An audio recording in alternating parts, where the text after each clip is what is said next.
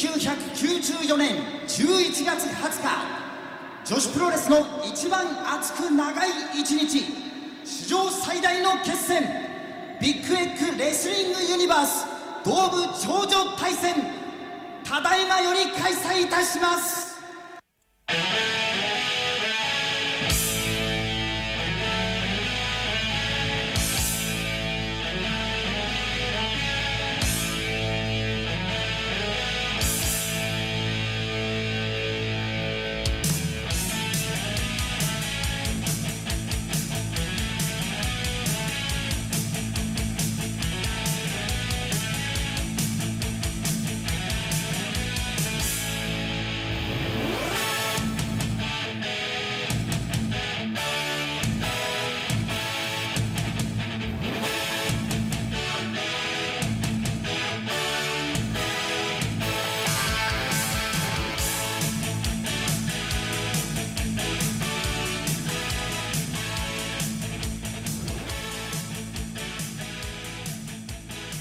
Howdy, everyone, and welcome to episode seven of Big Egg Podcasting Universe. I am George Thompson. With me, as always, we have David Forrest and Sarah Parkin. And for the first time ever in this uh, in this podcast run, this limited series that we are doing, we have got a special guest. So, would you uh, like to introduce yourself?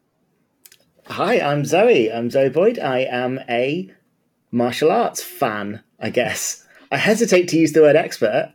That that's fine. Knowing about things is very much not part of the USB of anything involved with the Purpuri podcast. So uh, don't worry yourself about that.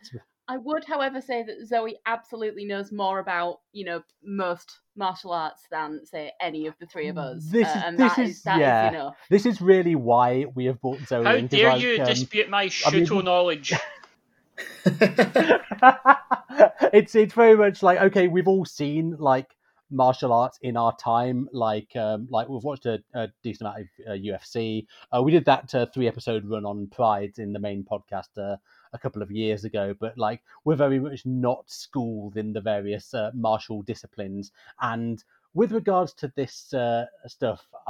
I'm not saying we've been putting this episode off, um, But there's been a gap of several months in between the last one, uh, the, the last one we recorded, and this Yeah. one. And at least part of that was because we knew that we had a, a gap in our knowledge, which uh, Zoe has successfully been able to fill. Yes, so that, that that is the idea anyway. Now, as for why the fuck we are talking about uh, martial arts when this is a wrestling podcast, well, as you may remember back in episode two when we talked about the opening ceremony, all of the teams coming out with their fancy uh, fancy uh, Eagle of the Ninth uh, standards.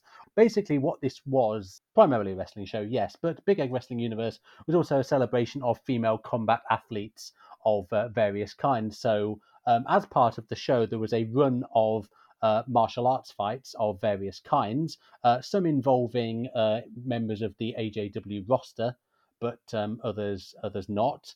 And um, I mean, we, we, we are covering this uh, this event in full, and we are go- going to cover this in full, full. We promise detail, so I guess it's time to uh, start talking about the martial arts. So, uh, Sarah, just as a, a little bit of a preamble, uh, would like to just tell us a little bit about the uh, types of martial arts that we will be seeing on this show and uh, exactly what the origins of them are on, you know, in Japanese fighting culture, I guess? Yeah, sure. So we'll we'll talk a little bit. I think probably when we get to each fight, we'll probably talk a little bit more about like what what what the hell is going on in, in most of them. That so would I'll be keep good. This, I'll keep this kind of brief for now. But um, so all of your kind of quote unquote legitimate um, combat sports have kind of always existed in and around pro wrestling in Japan. Um, and it's to be honest, it's quite an uneasy relationship in some places because when you think about how people understand wrestling and the, it kind of sits in this for a lot of people i think it sits in a kind of liminal space between kind of what's real quote unquote and not real Hmm. quote unquote um, and then you have this idea that you know is wrestling fake but wrestling only works if you present it as serious especially from the point of view of these kind of contemporary audiences so often what you find is that either wrestling goes completely in the opposite direction and is kind of so wacky and kind of so over the top that you can't possibly kind of you can't possibly conflate it with with sort of actual martial arts.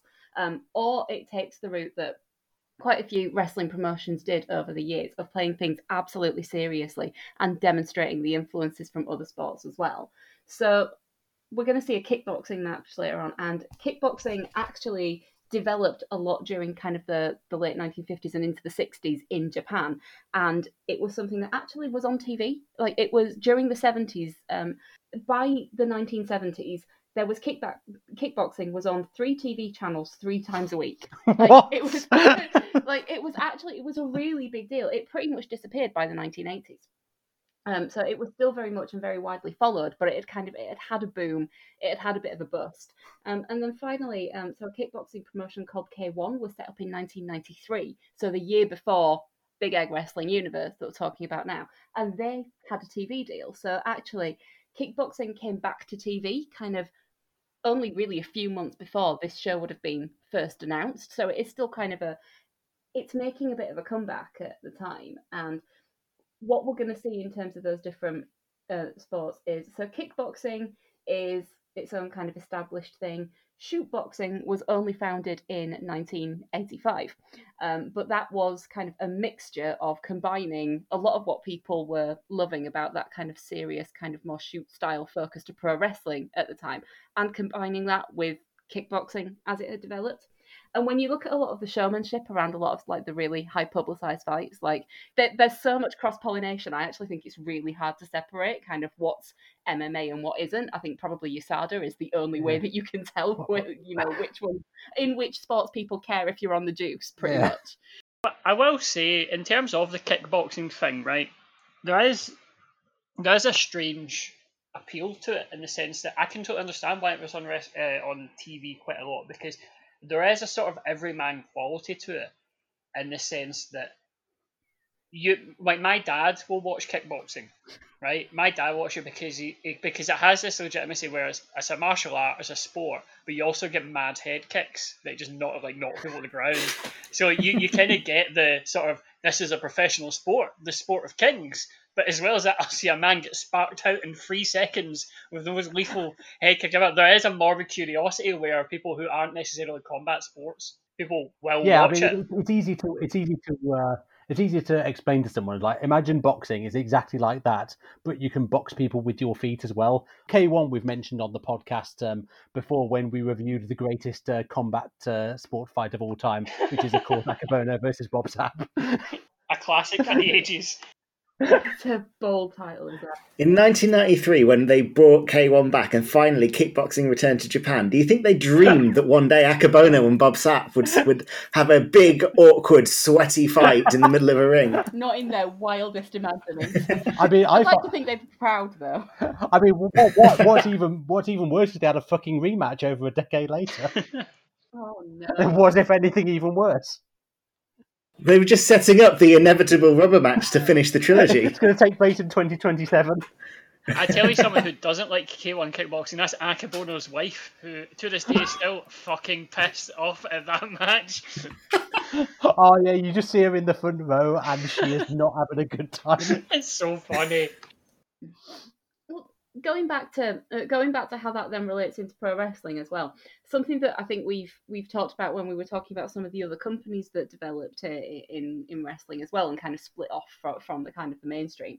You think going back into the 80s like that divide between are you going to be you kind of glitzy glamorous entertainer versus are you going to be your serious shoot fighty you know stone cold killer that was the kind of thing that actually led to the demise of a wrestling company when Jackie Sato and Shinobu Kandori actually completely parted ways, and you ended up with the foundation of um, JWP and LLPW. So, and they they had a, a shoot fight where they were supposed to be wrestling, and then and then suddenly it was a shoot, and suddenly people were getting hurt, and then they were separate companies. So they've uh, and that all came down to a feud about well, what is pro wrestling and where did that come from? In the early '90s, all Japan Women's Wrestling, AJW, is really trying to have its cake and eat it. Because in 1991, they institute the WWWA Martial Arts title.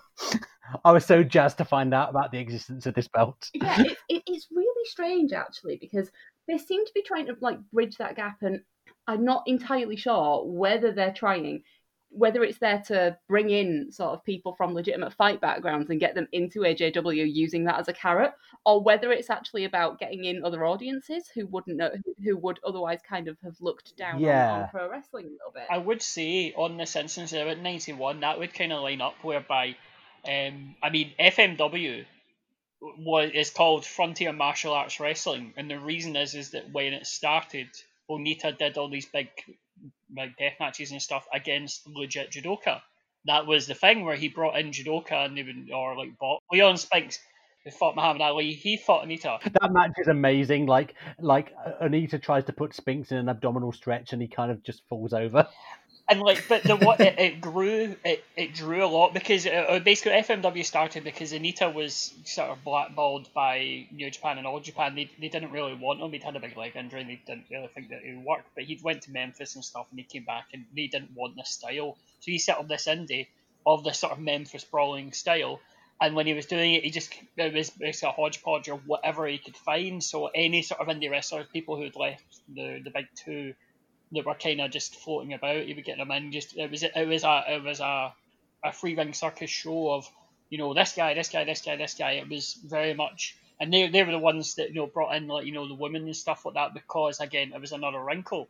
And but the the thing at the start was Onita fighting judoka and like, other martial and karate guys and stuff like that, and like barbed wire death matches and stuff like that, because he fought, uh, they, it brought in the crowds, and they did bring in the crowds. So I can absolutely believe AJW saw Onita fighting some mad judoka, uh, getting crowds and going, "We can do that." Yeah, and, and even like, I mean, it wasn't even a um, a, a new idea then. I mean, doing it in a barbed wire death match was, but um, I mean, a- AJW isn't the first uh, promotion to have a martial arts title. Uh, New Japan had one. Uh, the rather hilariously, uh, because it was sanctioned by uh, Vince McMahon Senior and later Vince McMahon Junior, the WWF martial arts title.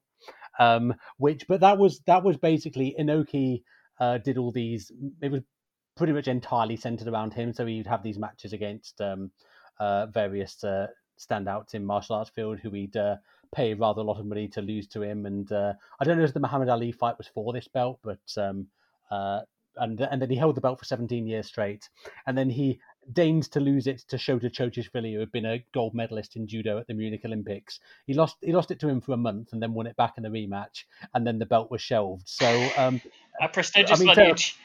I mean, Sarah, correct me if I'm wrong, but like, um, it seemed like the WWA martial arts title sort of shone more of a spotlight on um, the roster as a whole, or uh, or at least um, people lower down the card. Like, it was really a way to build people. It's actually really hard to tell because there barely seem to have been any matches for it. so it was Very much in keeping with the WWF martial arts title. Yes, indeed. Well, yeah, I mean, so um, it was originally given out in 1991 and it was won by Bat Yoshinaga. Um, uh, by the way, Bat Yoshinaga, a name that you don't actually hear in many other like AJW contexts. She's not one of the ones who's kind of held in the same esteem as like a Bull Nakano or someone else who was around at that time. But she's really cool, and the name Bat Yoshinaga. Is she like a proto Ram Kaicho? Is she like a, a goth sort of wrestler? Because that would be mm, No, amazing. why, she's like a sort of nondescript looking woman who's like fairly stockily built with like sort of a buzz cut. Yeah. And, Like very much not going for the glamorous look. Yeah, but she so she wins this belt in 1991. She defends it once in that year. She defends it twice in 1992. She defends it once in 1993. she vacates it when she retires in October 1994. One month before this show. Yeah, yeah, exactly. So, so it is something that kind of, and they do seem to be bringing in sort of people that they wouldn't. It's usually people that they wouldn't have normally worked with that, that are kind of brought in specifically to compete for this title.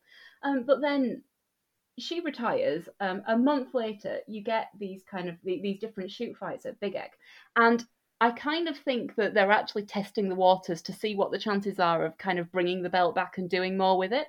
Because when it comes to 1995, um, so sort of in the spring of that year, um, two of the people who win these shoot fights, so you've got um, Fumiko Ishimoto and um, Kumiko Mai, uh, Mai, Maekawa, um, they have a fight for this vacant title in 1995. Um, Ishimoto wins it, Um, and then the title is kind of very quietly dropped later on because they, it's died a death and they don't have anybody to defend it. R.I.P. to a real one. Greatest championship belt in the history of Joshi. And it's really difficult, I think, because the I get what they're going for, but it feels like number one, if you're going to do that, you really have to commit to it, and it doesn't seem like there was ever really a drive to kind of make it a title that mattered, you know, other than to maybe bring it in for kind of the odd mad exhibition Mm. fight or something like that. Um, but if you're trying to bridge the gap between sort of martial arts and pro wrestling, by 94, 95, like the the pro industry in Japan is kind of so big, you almost don't really need it. And you, but you also have like with K1 coming back and things like that. There's kind of their own avenue for things Mm. like for, for for kind of other martial arts as well. So I don't really see what they what they were planning on getting out of it. Yeah, term, I mean, it- I mean, Pride's first show was I think 1997, so you you you're not quite at that point Mm. yet where MMA has really gone really mainstream in uh, in Japan. and actually a lot of the fights from um, such other fights as exist from some of these competitors do tend to be afterwards because they they very much they've gone for they've gone for young kind of promising rookies who are kind of really early, or they might not be rookies because some of them are already world champions and things but they're univer- they're almost universally teenagers so they're people who are kind of right at the start of their careers as well so and this comes kind of straight after on the card all of your kind of your rookie matches of the people who are just coming into pro wrestling and are kind of establishing themselves. So I suppose you could see it as being all kind of part of the same section of the card, which is your undercard of giving like the next generation of combat sports Hmm. kind of a showcase. Um, but it's really interesting to watch how all of those how all of those people come to sort of come into pro wrestling because some of them actually already have links with the industry anyway, but they've obviously kind of gone in different directions and just gone into, you know, kicking people in the head deliberately. Yeah, yeah. I mean that that was doing very promising line of work for uh, in the in the late 90s for uh, for a lot of uh, a lot of athletes. I, I think I've mentioned before, I think on the podcast about what I my gimmick would be if I was a pro wrestler, but I absolutely would have my own martial arts title and just fight like taekwondo guys, like.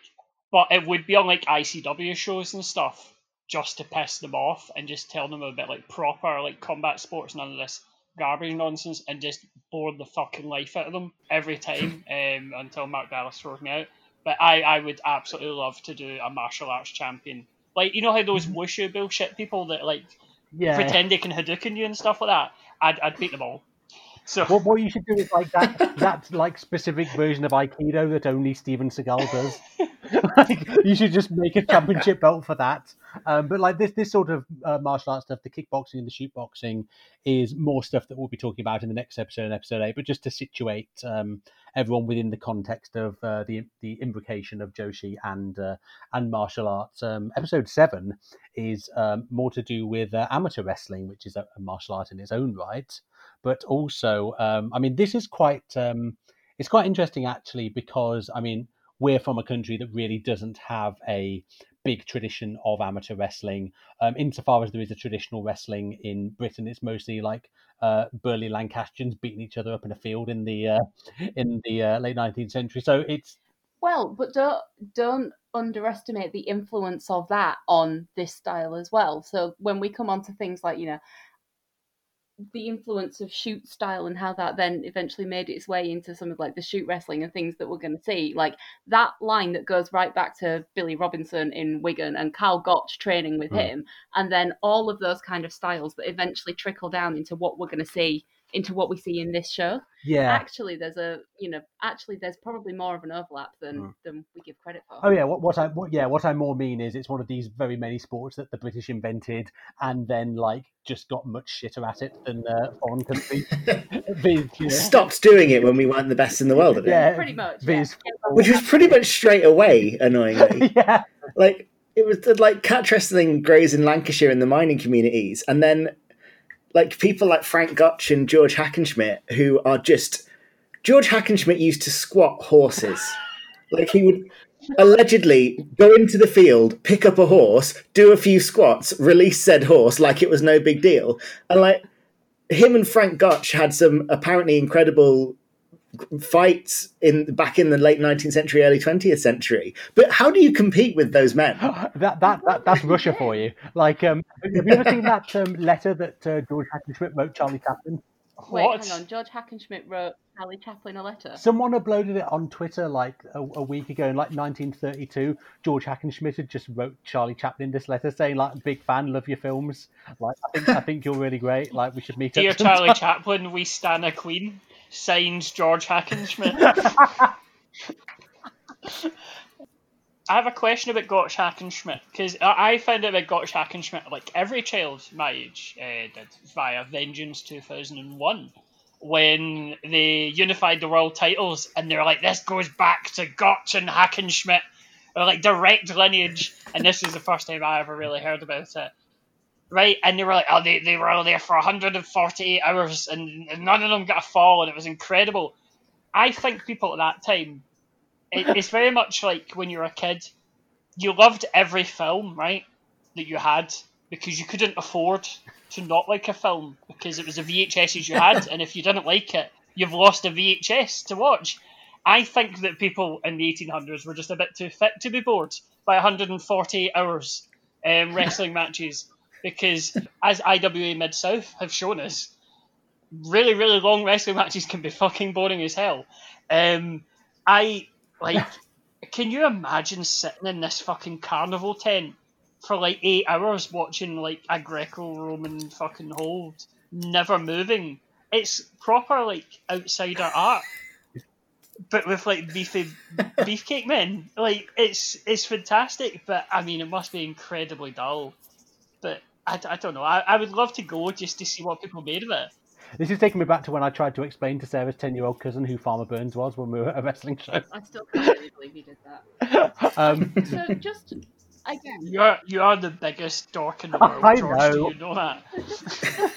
trying to get this i- i- into some sort of context then. So, Zoe, what is the longest fight of any martial art that you have e- that you think you've ever actually seen? The one that I, Oh, the, the yeah. longest that I've seen was 90 minutes because that was Kazushi Sakuraba versus Royce Gracie. Oh, it's Um, amazing. Like we reviewed it on the It's uh, great. Purpuri podcast. Like um, it's as a match, it's like often quite dull, but as a complete annihilation of the reputation of one family and indeed a whole style of martial arts over a very long period of time, it is absolutely peerless. Do you ever think you get actual like street fights? You know, people fighting in the streets that last that long. They, they just oh, don't Oh God, I stop. hope you know so. I mean? Like you know, people just don't smack each other out and just put each other into like intricate holes outside the garage or something like that, and then they're like I did, I did, just walking I'm- into the kebab shop and like, like a, an armhole. but I'm assuming that the 90 minutes is an outlier, right? Like most fights Oh, are yeah. not Oh, yeah. that long, right? Yeah, so back in the in the in the day when like the mixed martial arts was first being a thing, um, and there was there was this idea that they couldn't they couldn't possibly have time limits because that would sully the art. Most fights, maybe eight minutes was the longest, because these were big, sort of two hundred and fifty pound nutcases with bare knuckles, running at each other and swinging wild haymakers, and also Royce Gracie, who was you know one hundred and seventy pounds soaking wet but knew how to actually fight, just choking them like it was the easiest thing in the world for him. And so this 90 minute fight was the first time really that there had been a, a, a no time limit fight, but also both competitors knew what they were doing and, and were actually quite good. The most horrible thing about this fight was that it was the quarterfinal of a one night tournament. So immediately after going 90 minutes with uh, Royce Gracie and being absolutely, like, obviously, like, kind of dominating the fight, really, but, like, obviously that's very tiring. Sakuraba then had to fight Igor, the Ukrainian freight train Vovchanchin, who at the time had a professional record of, like, 41 and 7. And he still went 15 minutes with him and only, like, lost because his corner was basically like, no, you've had enough, and threw in the towel. That I mean, that Igor Vovchanchin at the time was the scariest man alive, and I think held the record for the longest win streak in MMA for a long, long time. Maybe still does. And like, and Sakuraba just didn't think anything of it, Oh. and would have gone out if his corner hadn't stopped him. What a fucking legend. Do you think? Do you think Sakuraba was at this? You might. You, you must have Um, been at the show. You he was think with like a, UWFI at the time. yeah, you you think uh, So, absolutely. what, so we think Sakuraba might have been taking notes from Sugar Miyuki and Doris Blind. I would really hope so.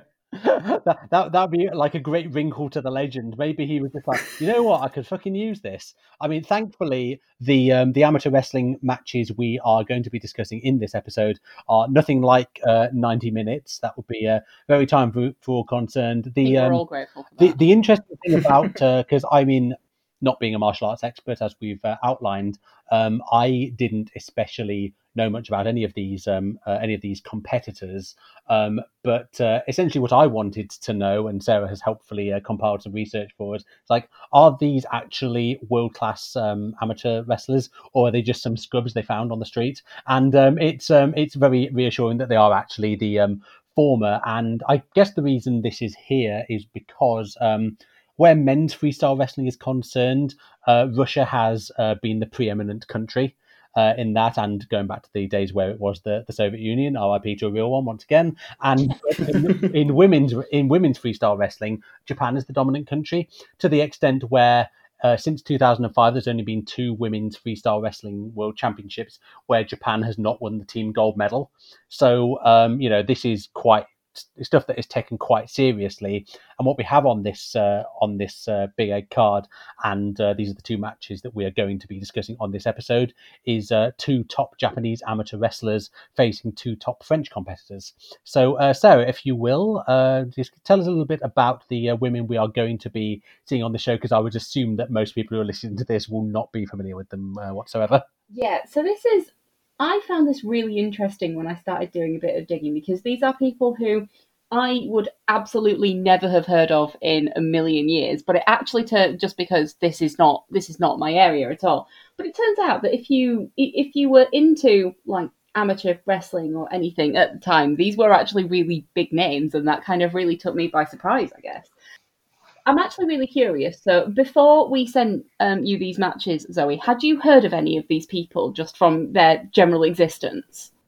I'd heard of the, the uh, only one of them, and that's Miyu Yamamoto, and that's because she is the elder sister of a, another mixed martial artist called uh, Norifumi Yamamoto, or Kids Yamamoto, um, who sadly passed away in 2018, but but was at the time just fucking unbelievable. And learning learning about him, you learn that he came from this family of insane athletes uh, and and and wrestlers. Like um, their father was an Olympic wrestler at the Munich Olympics uh, and and was I, I, think training his children to surpass him and did for the most part. Fun fact: um, Miyu is named um, after um, Munich. They called it called her dad Mister Munich for some reason, well, because he was at the Munich Olympics, oh. and she derived his name from it. That, that that's re- that's really interesting. It's spelt with two U's as well, which isn't usual. Mew. So that might um, oh God, I'm having I'm having flashbacks to that um, clearly colossal pervert who sits in the row of all the women's wrestling shows and goes, "Yo." Um, so uh, yeah, Yamamoto is in the second match. So Dave Meltzer, yes. So um, the first match is um, so Kyoko Hamaguchi versus Doris Blind. So uh, yeah, let's uh, let's get into these and then we'll. Uh... Doris Blind. Um, first of all, I would like to say I am completely and utterly in love with Doris Blind. I think she's amazing. Um, I want her to be my French wife. I want to do the place. You know, uh, you know, I'm um, Escape to the Chateau of Dick Strawbridge.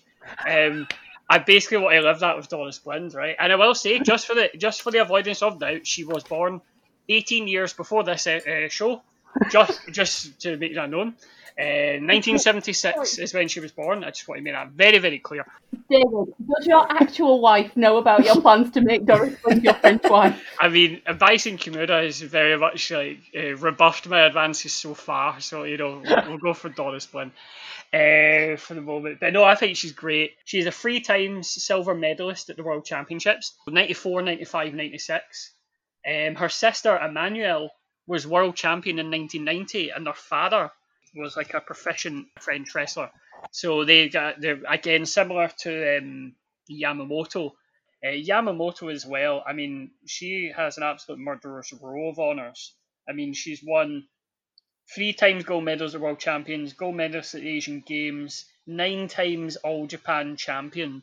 She she's legit and um, yeah, and she was like winning tournaments at the age of like ten and stuff. She was insane. Like she's really, really, really good, like in terms of a top level athlete. And I, because I, I generally went into this expecting it to be you know your usual like you know having New Japan have like a collegiate athlete and it's always like you know he was he was quite good in, in college and stuff like that and you know maybe won a gold medal at the Japan Championships something like that but you know we, we think he's got promised that she's the real deal she you're looking at the real deal now in the words of D'Lo Brown the, the thing about researching the French women was actually um, neither of them had uh, English language Wikipedia pages, so um, it's a good job I did an A level in French it is a very, it is it is a very good uh, very good job. Uh, yeah, so Doris Blind clearly from a um, uh, a big wrestling family. Uh, so, what did you find on um, uh, on Hamaguchi? Well, wrestling families is actually kind of a theme. In, oh, oh, so fuck! Oh, yeah, yeah, yeah, yeah, yeah. So we were talking about so right. So yeah, so Doris Blind um, obviously had never uh, never won a gold medal, but though she had was a three time silver medalist. Um, so that was she was at the start of that run here as well. Um, Kyoko Hamaguchi is um, a bit of a legend in her area actually in terms of freestyle wrestling, um, but she also comes from one of those kind of classic wrestling families. But from Puro because she is the daughter of Animal Hamaguchi, about whom I don't know very much, but I'm guessing that you guys do. Yeah, he was a big star in uh, All Japan and New Japan in the 80s. He was uh, considered small for a heavyweight, which is quite funny because, like, you see him uh, accompanying his daughter to the ring, and he, he is a big bloke. Um, to the point where um, he was where he was a sort of um, follower of Riki Choshu, and when Choshu jumped from New Japan to All Japan, uh, like Hamaguchi was Choshu's main tag partner, and then Giant Baba was like, being the size queen that he is, like, no, you, you're you're too you're too small. We're going to put uh, Yoshiaki Yatsu with uh, instead, and have that be the main uh, the main tag feud. Uh, so he was like he was a pretty he's not like a really really like top main eventer, but he was like known for his colourful personality and being somewhat of a wild man, as the name would suggest. I think that's borne out by seeing him accompany his daughter to the ring because she is so she's someone who had actually started training at her dad's dojo when she was 14 because she kind of had her eye on going into pro wrestling, it seems, at least for a while. Um, but it turns out that amateur wrestling ended up being her, her thing first. Um, so she's kind of still at the start of her career. She went on to win her first championship in her weight class in 1996. So she's still going there. She has this incredible run of Japan and Asian Games and World Championship runs. Um, actually, yeah, Kyoko Hamaguchi was the one who won the Japan Championship 10 years in a row, 1996 to 2005. She's insane. Um, she's a five time world championship, a, a, a two times Olympic bronze medalist. Um, she carried Japan's flag into the 2004 Olympic opening ceremony. That is really cool. Yeah, like she, was, she is someone who at that point, so she didn't, her Olympic record doesn't actually stand up against, it's not necessarily in keeping with her kind of regionals and, and worlds and all of that. But you know, some people just it doesn't always translate. Um, but she was always she had those links into the pro wrestling world, and she was for six, in six in six different years. She was the winner of Tokyo Sports Awards Wrestling Special Special Award, which they normally give to a few people every year, um, but it's given for amateur wrestling champions. So Tokyo Sports, which we all know of kind of being responsible for a lot of the the taste making in like hmm. Japanese mm. wrestling, has this where they recognize amateur achievements as well. And she was always at the front of that. I admit maybe that was helped a little bit by sort of her connection into the Puro world and that therefore she was a bit of a mm. crossover star from their point of view. But it's really interesting to see when she gets into this match, it really seems to mean a lot to her. And I think if she's been training at the dojo, maybe she had her eye on going into AJW and she was kind of hoping to impress people. Well, my, my, my, understanding is that the AJW wanted to sign her and Yamamoto in 1997, but um, 1997 was the year they really hit the skids in yeah. terms of the finances, so the money clearly wasn't there. But I think they had their eye on these two amateur wrestling stars, wanting them to turn pro, but then it it uh, it didn't work out. So, um, so but where we are at, at Big Egg, the industry, I think they're maybe not quite ready for it. Although to be fair, this is the age when a lot of people were making their debuts in AJW anyway, so they actually weren't that far off kind of traditional rookies. But yeah. you know, it's a shoot fighting is a different, you know, all of your shoot fights have very different career trajectories. Yeah. Well, it's quite interesting you said that Hamaguchi started training at her father's dojo when she was 14. She's only 16 here. Yeah. Oh, when yeah. she when she has this uh, she has this match. So I um... suspect actually that she had been she'd probably been training with an eye on going into Joshi, but actually she'd probably been doing her amateur stuff from much younger. Yeah, I mean, yeah. I, I, I looked into it a wee bit. Um, there's kind of two sort of currents to this where Hamaguchi absolutely did want to do Joshi. She she wanted to basically live in her father's footsteps, and she was always very um, her and Yamamoto uh, Yamamoto both kind of wanted to do it, and they were very disappointed when AJW you know kind of uh, hit the pan, and that was you know down uh, that was all kind of out of them. But by that point, she was like a you know an amateur wrestling legend, but like she definitely wanted to do it. I think Animal wanted her to do it as well, and I think if we're being a bit cynical, I think this whole thing was literally to try and court them. It was literally, you know how uh, when you if you if you do like an engineering degree or something, you get wined and dined by all these engineering companies in your last year because they want to try and poach you. This very much yeah. felt like that, when they were literally just trying to poach them um, and get them aside. And then you, then they make you fight in front of twenty thousand yeah. people.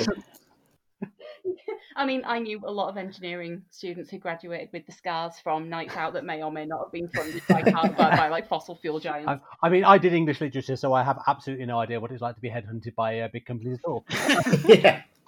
Um, so yeah, so I guess let's uh, get into talking about. Uh, so this is uh, match number six on the card. And that's the other thing, actually.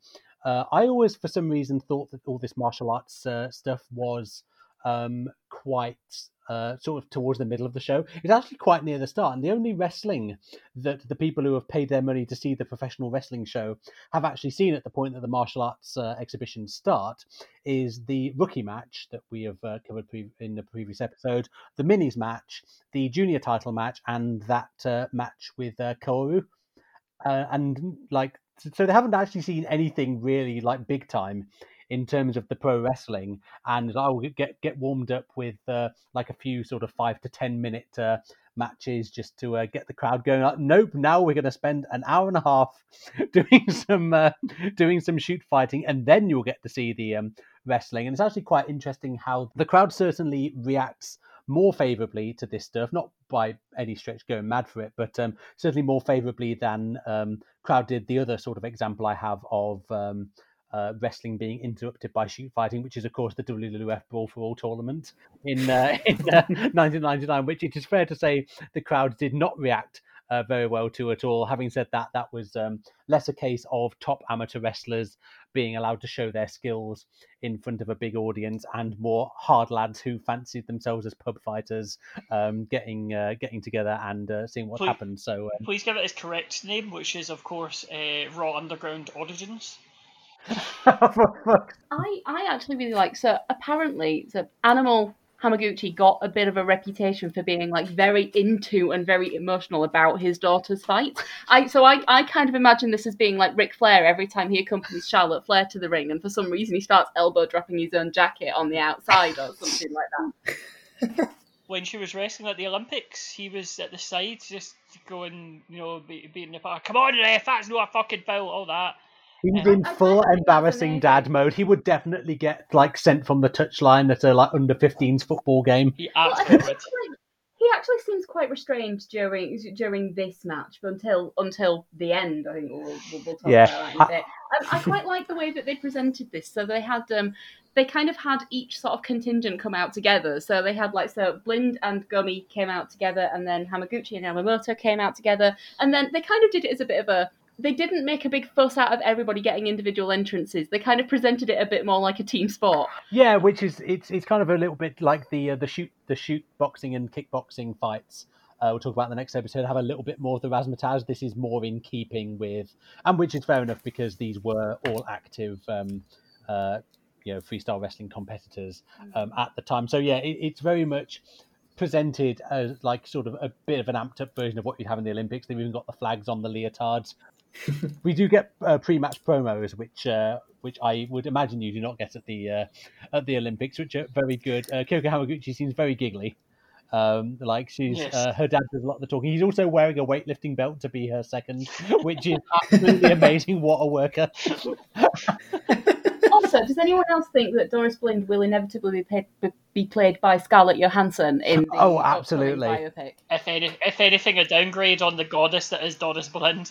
But To be fair, Scarlett Johansson probably thinks she could play a Hamaguchi as well. but she actually looks like Blind. Um, so, in for, for somebody who Zoe, is this good? Is this good? What can you tell us about this? This this match is a lesson in why in two things. One of which is that a ring is terrible for most combat sports because the one thing you don't want is a barrier that you can fall through. And it's also a lesson in the fact that amateur wrestling is contested in an, in a in an a- arena that's uh, about usually 12 meters in diameter. Wrestling rings i looked it up and, and they're 6 meters in diameter. So which is which is why this match is god awful in terms of every three seconds they go to the ropes and they have to stop and the referee is clearly pissing himself in terror that they're going to fall out of the ring well, I think it's uh, time to stick on some DJ Alligator in the background because it's time to blow the whistle. Because Jesus Christ, man, like it's literally every time they get a rope break, the referee blows his whistle. Uh, They have a rope break every two point five seconds, so it's it's ridiculous. I was. I think that's one of the things I found difficult with with with all of these fights. Actually, is that they're so stoppy starty, which is I I get that that is actually probably just a part Yeah. of watching the uh, of watching any of these sports in the wild. But I don't know. I think it just it's Well- feel, it feels out of sync. Well, well the compared to kickbox, flow of a wrestling yeah, the, the kickboxing and shoot boxing is stoppy starty because it's got a round system. This is stoppy starty because this cunt's having to blow his whistle more often than Bill Alfonso. Like it's just absolutely constant. It, it, it, also has one of my favourite um, naked emotions that you don't really get in wrestling that much. It's when two wrestlers are in a match that uh, has got a fatal flaw and they know it's fucking dog- like they're, they're, fucked. Because you see Doris Blind, you see Hamaguchi as well. Like the first time they get the ropes, you're like, all right, okay, cool. And then um, they hit it again, and they're like, it's quite quite narrow. Um, how, how we do- and then it turns into like an Onita bomb match in terms of trying to avoid the ropes because it just cause, and it just failing miserably because and you can see there is like a couple of moments where you see Doris Blind and you see her face and she's just like, what have I done? Why? Who thought this up? Who thought this was a good really idea? not having a good time going like her Absolutely back going not. into these ropes. Like she would not last the first day of wrestling school. Running the ropes hurts. It Like, does. nobody- yeah, it like- really hurts. It's like, like, the fucking steel cables. yeah, they're, they're they're very hard and they're very tight and like they do hurt when you are when you run into them, especially if you're not used to it. And then you know we're pretty we're, we're quite lucky that they don't actually just fall out of the ring altogether. Well, they some point or nearly other. did at one point because, like, there's um, there is, there is a point in this match at which um, Yamamoto basically nearly does the Biggie Langston spear through the ropes to the outside, and like they only just like what what I wouldn't give for like Paul Heyman on commentary just shouting "Go go go!" I think is this the one where Hamaguchi just just basically yeets Blind off her, I think, and through the ropes again. Yeah. But thankfully onto the side that isn't like a six foot drop. But yeah, like it's it's again, it just it's it's impressive to me how little ropes work. Oh And- and- god! Like You know, I'm a huge fan of, of Pride FC. I'm a huge fan of Japanese MMA. The ring is only in Japanese martial arts for nostalgia at this point. It's fucking terrible for every part of mixed martial arts. It barely works in boxing. Like it's so true. Like the like i mean the other the other difficulty with this is that um like i i i know a bit, a bit a bit about the scoring system in amateur wrestling. Um now in the second fight you get to see the scoreboard at the end.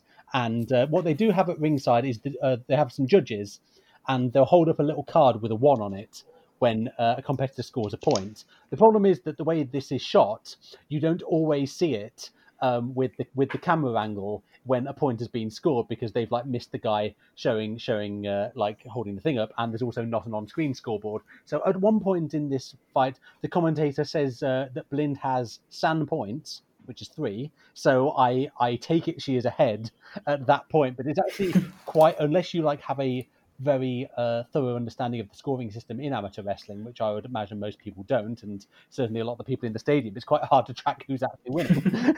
I was spending that entire match thinking that uh, Hamaguchi was winning, and, and I, again, I don't know. I, I, know a bit about. I know about the techniques and stuff, um, and I've trained a bit of wrestling, and I, I, know how the scoring vaguely works. But even then, it's a bit arcane. And but like, I was just, I thought, I think at one point I heard somebody say something like 1.0 behind, and I thought well, that tracks because this feels like it's quite close, but Hamaguchi is ahead. Yeah, I, I, I know that I know that Blind won because her arm was raised at the uh, at the end of the. Yeah, Kyoko Hamaguchi was crushed. Oh, I know, like that. Was... Oh god, that was such a sobby interview. that was heartbreaking. She and I don't know why I kept watching it. I couldn't understand a thing that was going on besides tears. No, and her dad does all the talking for her, yeah. and clearly can't quite work out whether he's saying like it's okay, my daughter's the best, or because you can't tell from his body language or anything. He could be like singing her praises, or he could be like shouting at her for crying in public. Like I can't make out. yeah. What well, well, what they did after the after like Blind was declared the winner,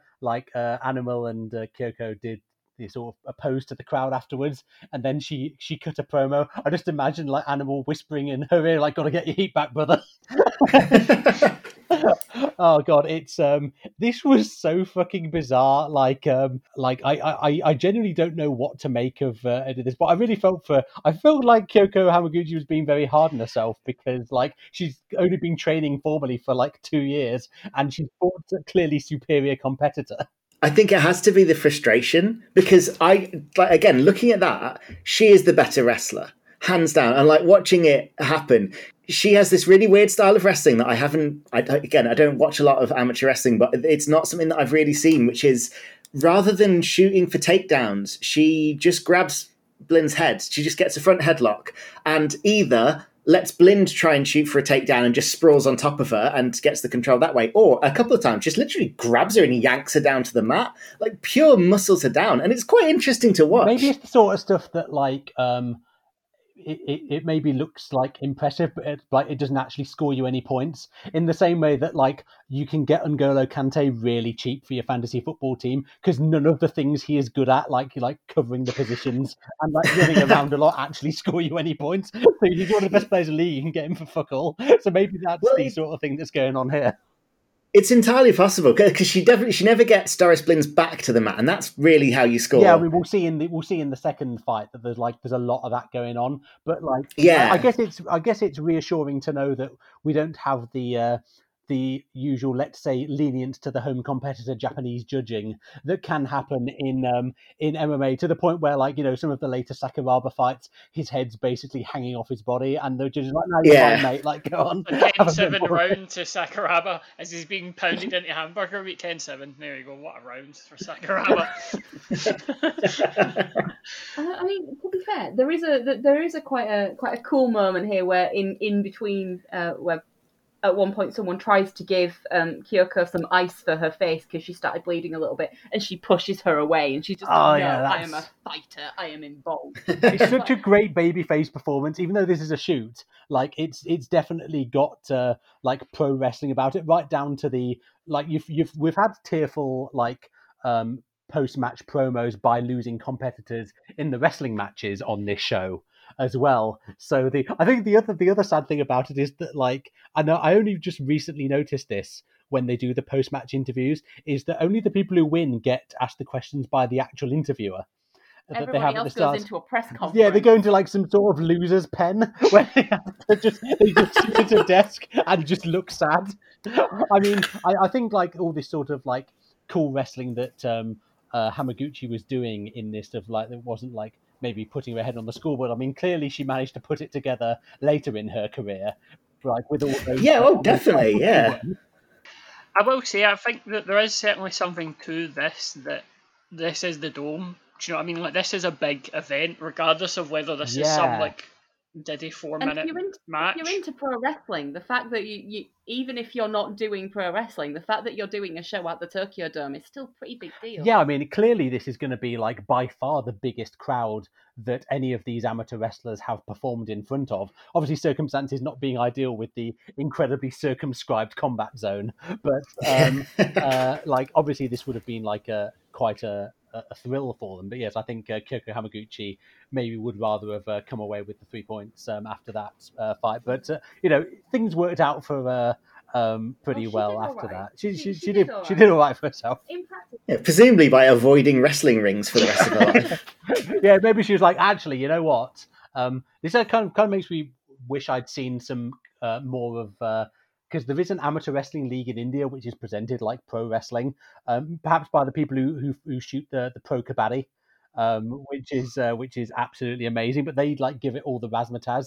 So th- this was kind of just an incredibly weird um, experience. We have another uh, another fight to um, cover of this uh, of this type. So uh, yeah, the weirdness is not abating. It, this is very much the the SmackDown special of you know two members of two opposing tag teams fight each other and then they finish and then the other two jump in the ring and have an impromptu match there and then at the same time. It was very much you know the Uso- Usos versus Fashion Police.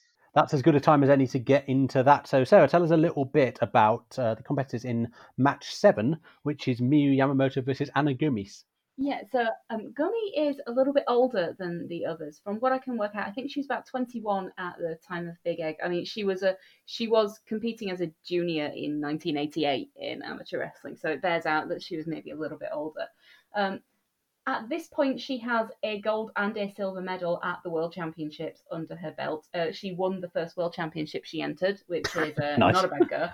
Um, she eventually went on to win four World Championships, um, and then she had um, a bit of a gap and had a long comeback um, and won a bronze in 2010. So she had like quite, Jesus. yeah, so 11 years after her last medal and 17 years after her first win. So she did actually, she ended up having quite a long gap. Whether I, I don't really know what that was. I know for a lot of people they take a break when they have a family or they might just Yeah. decide to go off and do something else. Um, so in, in she obviously had in mind that she kind of wanted to come back for an Olympics because in 2004 she managed to get a bronze.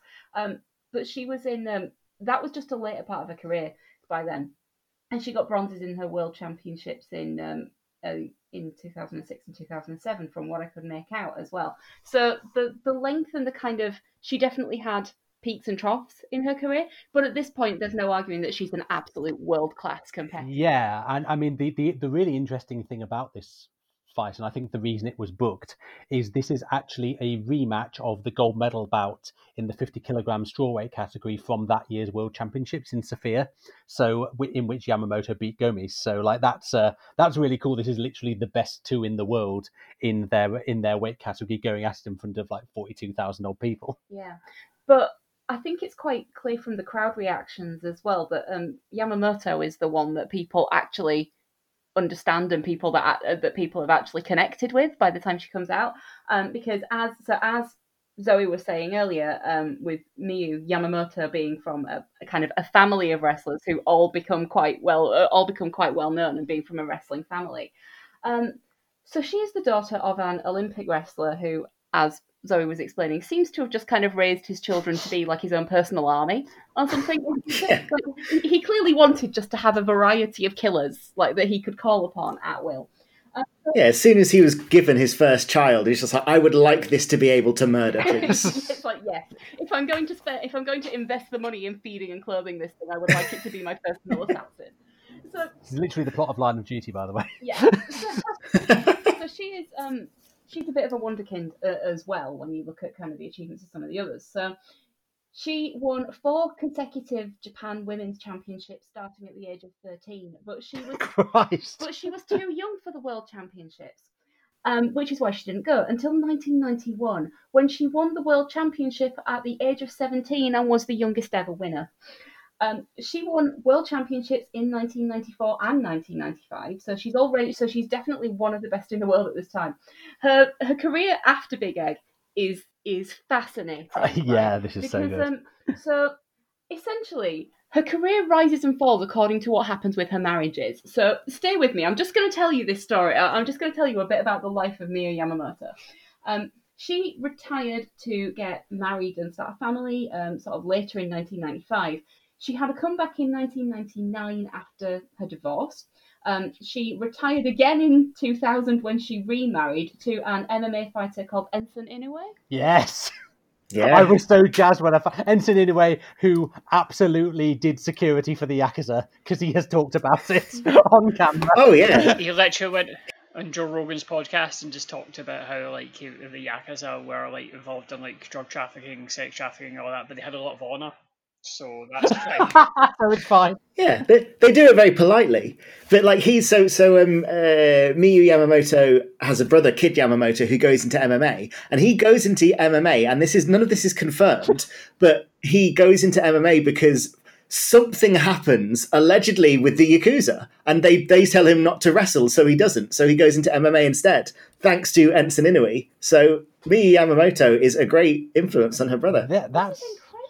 What what what a life, Jesus Jesus Christ. So she um she um women's wrestling finally becomes an Olympic sport in 2004. So actually, the fact that um Gumi and Yamamoto both make comebacks because there's a shot at the Olympics now in 2004, I think is really significant. Um, so and then again, she tries to make a comeback in 2011 for the 2012 Olympics. Um, she ended up not qualifying for the team, but she won. Um, she won a Japanese Open Championship in 2011 as part of that qualification process. she went out in goal difference to Georgia. Didn't Kurt Angle try to make a comeback in He 2012 did, as well? yes, he did. That went well. Actually, like a lot of her, her big losses and then comebacks actually seem to cluster around like divorces, pretty much. So she thinks. So I, I Taking the divorce well, qualifying for the Olympics. But the thing is, so after she misses out on the Olympics i- in 2011, massive disappointment. 2013, she moves to Canada, and at this point, she goes into MMA. In 2016, brace yourself, David, because this is very much your thing. She starts having fights in Rizin. Yes. you unequivocally love to see it. She was in her 40s by this time, by the way. She's decided to start doing MMA. Yeah, I very much feel that she was hired because Kid Yamamoto was in Rizin. He's talking says, oh, "I'm going to see my sister the weekend." He goes, "Hold on, you have a sister? Yeah. Is she free on Monday?" I thought you were going to say she was she was fine because Kid Yamamoto was in debt to the actor. oh no, they didn't even know she was a fighter. They're like, "Look, we, we just need a body. Can can she turn up?" And then it turns out she's actually got this basically MMA fighter. Yeah, that's legitimately a good part of, of mixed martial art matchbooking is do you have a vaguely famous name? All right, you're in. Yeah, I mean, to be fair, it, it's a bit of a transition for her, but by 2018, 2019, she actually strings some wins together, so she gets good at this. Um, but in between, so I mean, just proving that she's the perfect synergy of like shoot fighting and pro wrestling. In 2017, she finally takes the step that all classic sort of Joshi icons do in um, doing a naked photo shoot for a Japanese magazine called The Strongest Nudity. what a the name title! Of the name of the, the name of the feature in the magazine. Um, I believe the um, the magazine its name translates into English as Flash. Um, makes that Do you have the. ISBN number at all of, of that? I'm afraid, I'm afraid I don't. But she did also do a nude photo album in the same year called Queen. So if you want to go and look for that, David, you may as well. The strongest, strongest nudity sounds like a fucking John Fowles novel. I, her, her MMA record is six and four altogether. She's won more than she's lost. That's more than you can say for Bob Sapp. Yeah, but this is so this is incredible. Like she's the so Hamaguchi and, and Yamamoto both are they're kind of very much at the beginning of their careers by the time it comes to Big Egg, although Yamamoto has already started racking up the wins and everything under her belt. But both of these are kind of future legends. Yeah, it's Quite exciting to see them here as like giggly teenagers. yeah, it- it's a real sliding doors moment to think what they could have done in professional wrestling had the had the pieces fallen into place for them to be signed in uh, in 1997. But also like uh, a, a major loss to the world of freestyle wrestling. So like um, it's it's re- it's really really interesting. The, the, the other funny thing about uh, Miyu Yamamoto's um, husbands who are, aren't uh, terrifying yakuza linked MMA fighters is that one was a um, footballer for Urawa Red Diamonds, the, the hardest t- team name in the J League to say, clearly. Um, also known as the uh, the favourite team of the aforementioned uh, Joshi Pervert. And her third husband was, I think, an uh, al- alpine skier. So, like, so she clearly has a type, but it's for like uh, athletes in uh, in increasingly niche sports. increasingly niche and increasingly dangerous sports as well, actually. Because honestly, I would say skiing's more scary than MMA. Is it more scary than being in MMA while working for the Yakuza, though? I don't don't know. It probably depends on whether you're on their good side or not. Depends Yeah, on whether is- you're a good employee for the Yakuza, I would guess. I I wonder if the Yakuza has her hand in skiing. Can you imagine that? Rigged skiing. I just love the idea of like Keshe Chan. Yakuza bosses betting on the Alpine downhill at the fucking St. Moritz. Li- li- Listen, Takeshi Chan, we need you to crash into a tree in this race because we've bet on your opponent. I, really love the uh, I really love the idea that when we first started talking about this, the name Miyu Yamamoto comes up, and then Zoe obviously kind of goes, "Oh yeah, you got this whole family," and then you start tracing this like crazy life story, which seems tied up with like the history of MMA in Japan and elsewhere at the I- same time. What a family! Sorry, just one last thing about the Yamamoto family, because we haven't talked about Seiko Yamamoto, who is Miyu's other sister, who doesn't have as wild a life, but she's she's possibly my favourite because she she again she gets I think four wrestling world championships. She's a, another incredibly talented wrestler. Uh, and then she goes and has a baby and she retires for a few years uh, and then she comes back and sort of makes a bit of waves but she isn't what she what you know she isn't as good as she used to be and then in 2013 randomly with seemingly no interest or experience in this beforehand, goes and joins the the the um, Abu Dhabi Combat Club submission wrestling. That you know the the premier grappling competition for submission grappling in the world, and gets a bronze. Just yeah, just out of nowhere with the, seemingly no experience, just for shits and giggles. Never does it again. Just like yeah, guess guess I can do that, and then fucks Huge off. Turkey at the 2002 World Cup energy to that. We just turns up, It- go- goes and goes third place and then fucks off. So how do all of these tournaments work then? Is it it's not like a straight like you get a tournament draw where you sort of have people like against each other in quarters no, and semis it's and um, it's like I don't know how it happens at the Abu Dhabi Combat Club, but uh, certainly with the uh, if you see someone's won a bronze in the uh, in the Olympics in wrestling, um, how the tournament works is basically the people who get eliminated in early rounds go into a repechage, and then basically whoever. Um, so it's not the losing semi-finalists who get the bronze; it's whoever makes it out of this sort of losers bracket. So you have to fight your way through like a hell of a lot of people to get the bronze, and it's maybe arguably more grueling than uh, than getting the gold medal. so um, So yeah, you probably have to kill more people to get the bronze than you did Yeah. to get the gold anyway. crazy, crazy, crazy, crazy shit. What a bloody family! Yeah. There's a reality show in this, isn't there? Keeping up with the Yamamoto. Can you imagine? That would be the most terrifying show in the world. Yeah, I, I would like, I would just like, and, and wacky neighbor Animal Hamaguchi just coming around with his weightlifting belt just to follow some more.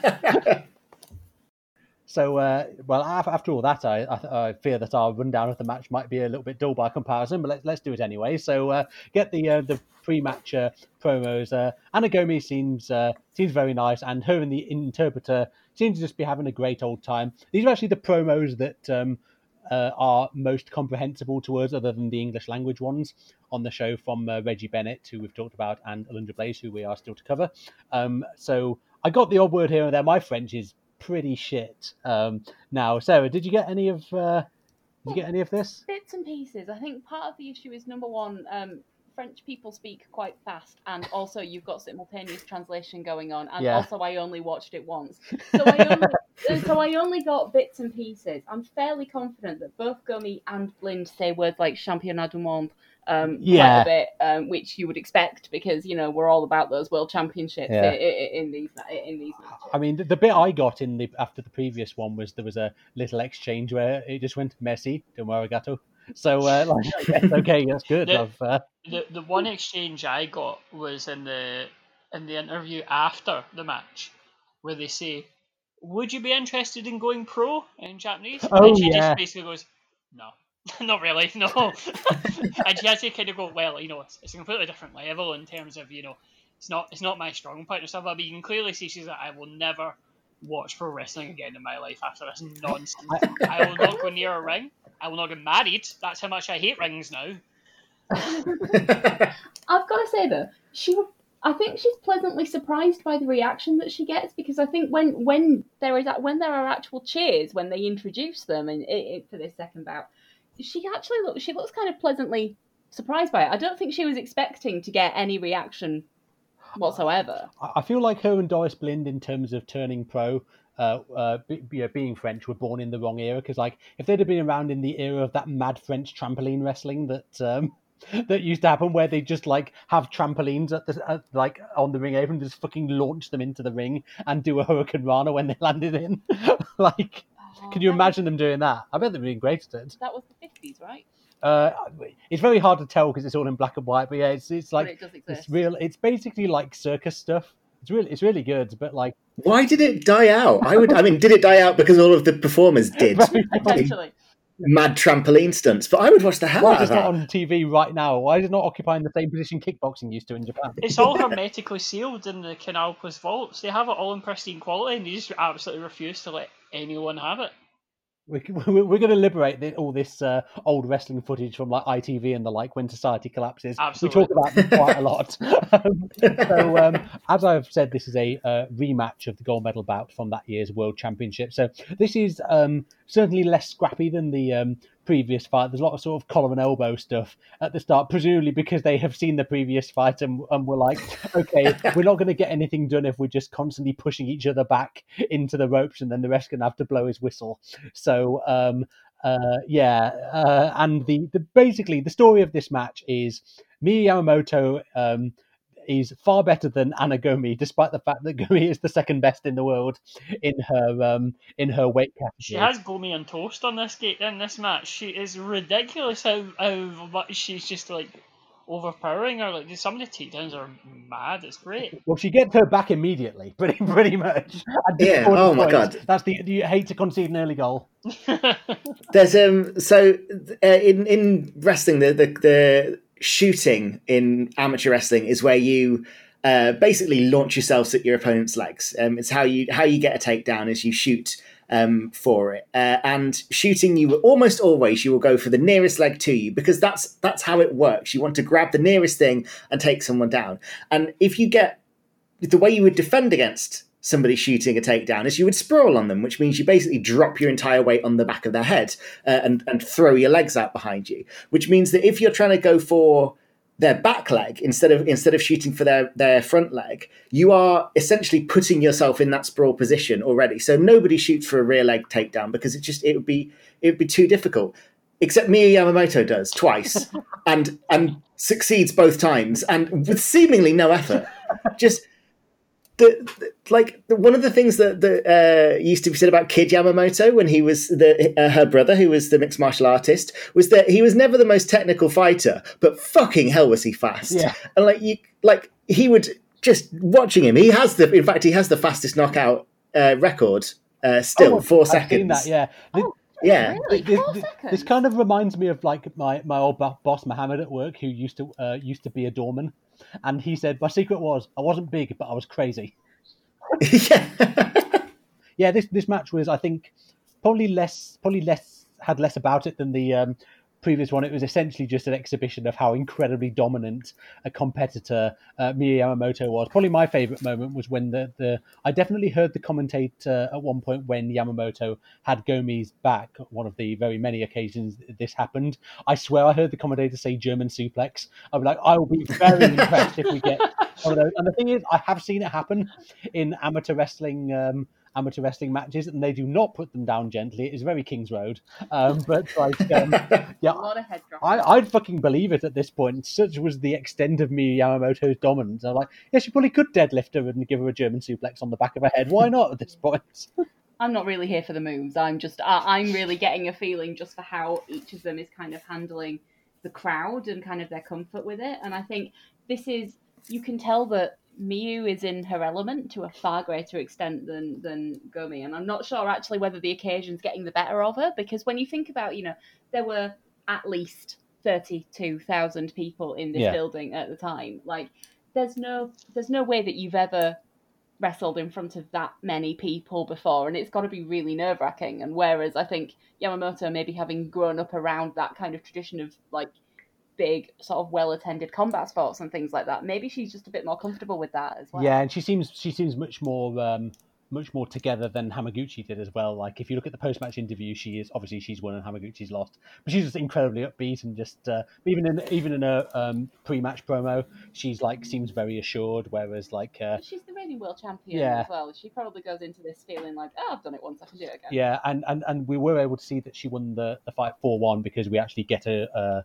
long shot of the ring, and you can see the scoreboard above it. So it seems like there was some means of communicating the score to the uh, fans, which I'm, I'm sure they appreciated, even if a lot of them were probably very confused as to what, what this was and why it was taking place. Um, af- after the fight, Doris Blind enters the ring, and I think for like a brief, fleeting, joyous second that the winners of these fights are going to play off in some sort of mad catch weight contest, which I would have really liked to have seen. Uh, but they're just there to receive winners' envelopes. So that was uh, Animal Hamaguchi, um, ever the schmoozer raising Doris Blind's hand. It was it was a, Oh yeah. it was bizarre, but um, Animal Hamaguchi doing a run in and challenging the winners. for the for the AGW martial arts title, um, like it's vacant. I'll, put- I'll put it with my fucking weightlifting belt. I'm fairly confident that one of the words I got from um, Anna Gomis's um, sort of post match, per, sort of post match interview or whatever it was, was um, I definitely heard the word cinema, and I do think I, I think she was talking about the fact that pro wrestling is far more like theatrical and performance based, and I think she uh, and.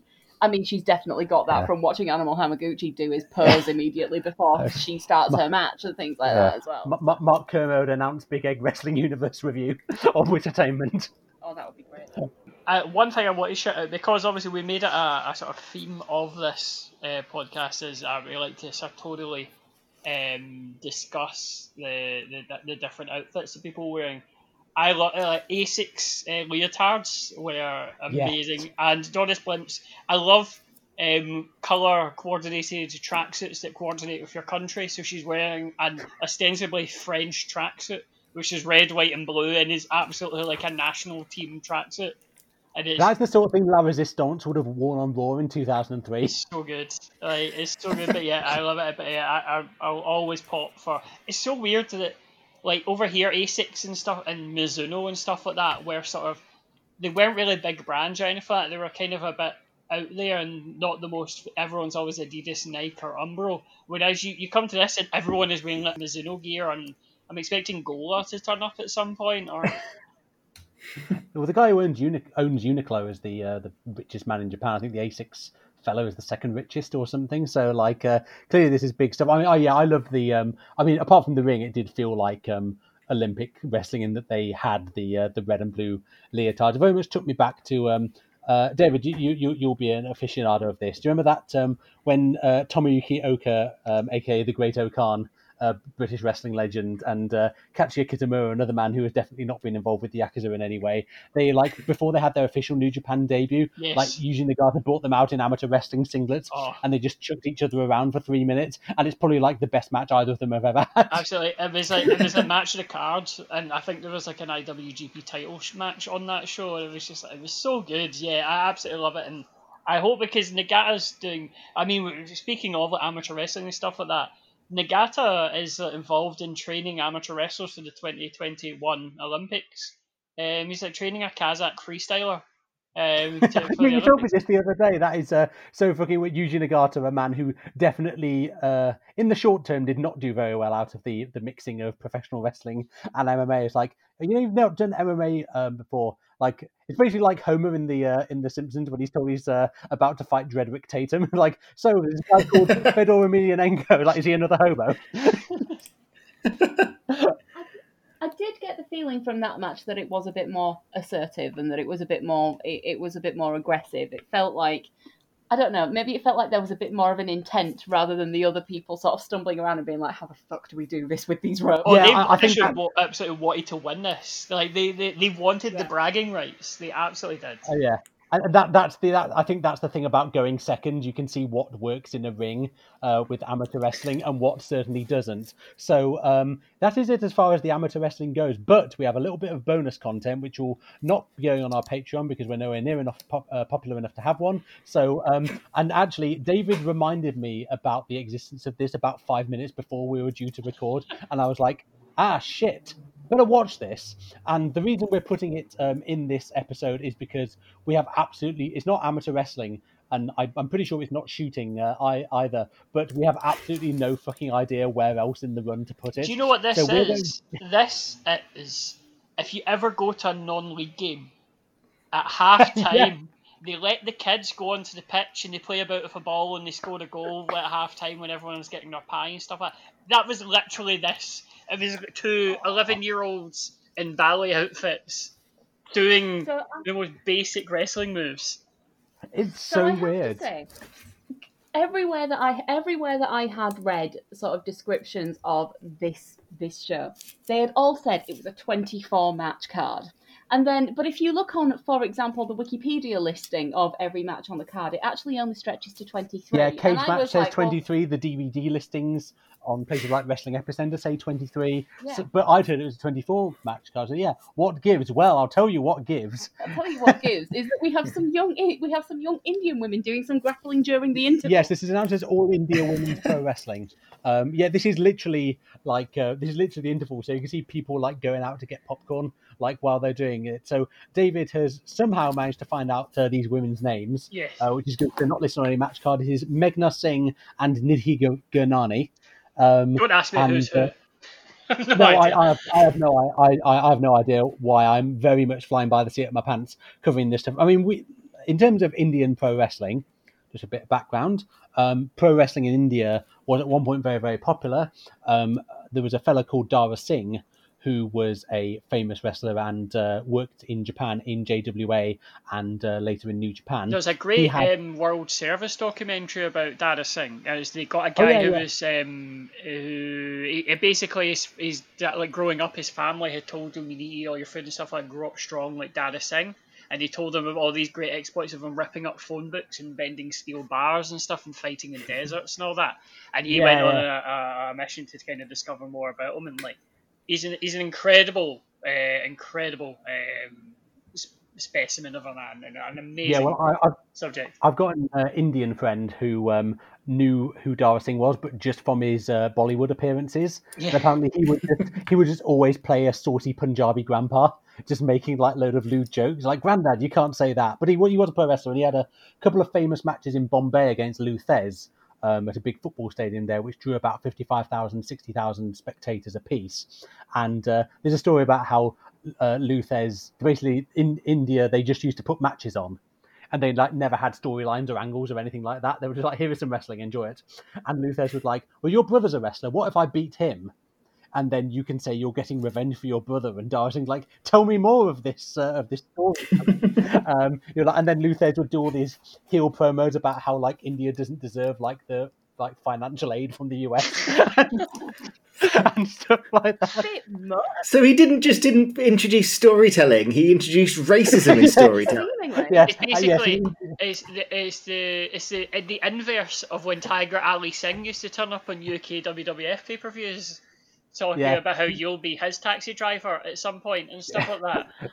yeah, Luther is definitely the first white man to be racist in India. So, uh, um, but like we've got, um, there's more mod- more modern stuff to do in uh, Indian wrestling. There was uh, the uh, TNA and Colors TV production Ring Ka King in 2012, which is absolutely one of my favorite things that ever produced. It was just absolutely fucking mad, and was like Matt Morgan and Scott Steiner doing like weigh-ins for their title match, um, and uh, basically it was half like um, TNA guys and half. Uh, wrestlers with gimmicks like rickshaw drivers and uh, and stuff like that. And there was this and the um, the the professional cricketer Harbhajan Singh had a match with Jeff Jarrett, and there was a sumo wrestler at ringside for some reason, and Dutch Mantell was the booker, and then it got cancelled due to low ratings, which in Indian terms was te- uh, a mere ten million. I said only only fools like final episode levels of ratings, but they're they're poor because it's India.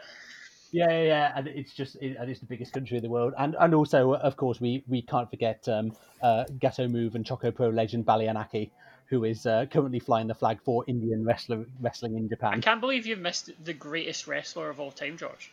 My my favorite, well, one of my favorite oh, wrestler of all for time. fuck's sake! Um, Is it, is it the Great Khali, Dalip David? Singh, the great Khali himself, who I genuinely, without any hint of irony, absolutely fucking adore. I think he's amazing. Um, he's he's the Do you know best. Like he's, he's just the best. Khali absolutely cannot wrestle for shit. Certainly not by the time he gets to WWE. Although I'm told that there are images of like the young, like seven foot tall Great Khali actually being. Well, He did a really crossbody nimble. in New Japan, didn't he? He did. He Oh, did. yeah, do you remember when we watched That's that top? amazing. Remember when we watched that top fifty vi- top fifty moves of the Great Khali video in the Wednesday night stream? Like, fuck off! Does he have fifty moves? Like, yes, he does. he just couldn't do any of them by the time he got to the Fed. the thing is, I actually I don't begrudge him making a lot of money out of being a bad wrestler because didn't he also like give away at least 50% of all of his money was going into like Indian community charities. I think it's more like seventy-five percent. He Yeah. was like an incredibly generous uh, fella, and I, I've seen him live wrestle uh, another another Indian wrestling legend, Jinder Mahal, and um, when the Ginger great Mahal Khali- himself. when the great when the great Khali comes out, like, look, okay, look, he is a terrible wrestler. Yes, he absolutely sucks, but fucking hell, he's big. And at the end of the day, that is what he contributes to the business. Work rate, not the best. Granted, he's not Bryan Danielson circa ROH 2006. Yes. But he has a role to play in the same way as Big Daddy or Giant Haystacks. He just chops people in the brain and goes "Rah!" and just swings like a tree. That's his job, and he does it perfectly Yeah. fine. I, I mean, there's nothing of the great Khali in these uh, in these two women. There's there's a couple of promos beforehand. These were the the other English language promos on the uh, on the show. Actually, one of them is asked um, how she feels about being there, and just says it's great. So nice, nice and to the point. Uh, and the other one just says something about how judo is their base because uh, and that they're both uh, you know heavily working from judo and that's about so that's I was about the extent expect- of either of them. Ah, so you, I see you know your judo well. What is the charge? They were Enjoying actually fighting for a succulent Chinese meal. Succulent Indian meal. so um, I'm very glad you know about that as well, so I don't have to explain it to you. The listeners might not but fuck them. So, um, so yeah, when they said judo is their base, I was thinking, oh, there's going to be a lot of judo in this. So there's a bit of judo in this, but mostly it was like entry level sort of pro wrestling stuff. So like Boston crabs and the like, arm bars. This is And, literally uh, like a read Wikipedia article on professional wrestling and the taxi to the dome levels of training. it's so bizarre like because I, I i sent uh, i sent zoe the um the link i was like yeah i know we said we were due to record but i forgot this existed so can you please spend the next five minutes watching it uh, we're going to put it in here i i'm, I'm not sure it's uh, a shoot or not and then like 10 seconds in i just message you say it's definitely not a shoot yeah. well, so I have I have my theory as to what this is, Okay. which is that it's a it's a martial arts exhibition because I, I actually um I have a or I used to have a DVD which was something very similar to to my experience watching these things, which was a I, I don't know what it was called, but it was a Japanese like here is a bunch of martial arts and also pro wrestling, uh, and we're just going to show them one after another. And some of them, I expected it to be some kind of proto UFC, and it was very disappointing in that regard. But some of the fights were exhibitions, which was just literally they came up and they're like, here is what judo is. Did a couple of judo moves on each other, and that was what this was to me, at least. It's what, it, and, and from what they were saying was like this is we're not we're not actually competing. We're just showing you the judo moves we know. The downside is they weren't very good at judo. It was it was just terrible. I don't. So so my secondary theory was that they they have been tried out as a kind of nationalist thing of like, look, judo's so good, even Indians are learning it, sort of thing. This is why we've had you on the podcast you're like the only person in the history of the world who has managed to satisfactorily explain what this is Like, the rest of I, I actually found out some background on these people. Would you like to hear Wow, some background? really? Yeah. I- I Really? found some Yes, please. so What was everything? Yeah, so I know I, I I managed to somehow I don't know how but I pulled it up. Meghna Singh uh, once defeated Fedor in rings in a technical knockout after a cut. For fuck's sake! and Nidhi Gurnani won the 2006 Pride World Open Weight Grand Prix champion and has tied Wanderlei Silva for most finishes in Pride history at 16 with 15 first round finishes. I need to get mixed up with Mirko Cro Cop there, but She also performed uh, operations for Croatian anti-terror police. Oh yeah, they they um, they taught Volcan. That's now the thing I absolutely adore about this, right? There's one thing that I love. It's weird things and a technicality, right? Now, imagine if you met somebody in the pub, right? For example, and they said to you, "I, I wrestled at WrestleMania 17." And you're like, "What? Fuck off! No, you didn't. No, no, I did. I wrestled at WrestleMania 17. I was in the, I was in, at the interval. Uh, me and my friend uh, Jamie, we wrestled in the ring together as like a, as a thing. No, you, no, you didn't. I didn't. They did. They literally wrestled on Big Egg Wrestling Universe at the Tokyo Dome. Their only notable um, thing ever to happen in combat sports, apart from winning the 2006 Pride World Grand Prix. But like the only notable thing they ever did, if you like, if somebody said to you, you can have one wrestling match in your life, and it's at Big Egg Wrestling Universe, I'd take that. That's amazing. absolutely. Like this is absolutely fucking bizarre. And as far as I know, this was not like maybe this was like a, uh, a, a a soft like you think it was a soft launch for like them bringing in some Indian competitors in the same way that like New Japan did with the Soviets in 1989. But like I, I cannot find any record of these two women doing anything in pro wrestling after this. So like I don't know what the fuck's going on. And they fought with Fez in a 100,000 seater capacity football stadium.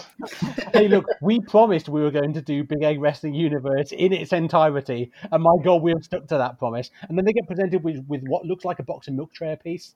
Um.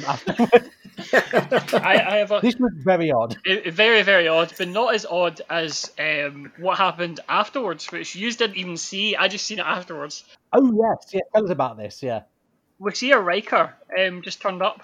And uh, if you don't know Lucia, Lucia Rijker, um, 17 and 0 uh, record in professional boxing, 36 uh, matches in kickboxing, 35 wins and one draw. The only time she was ever knocked down was when she fought a man, a male Muay Thai champion.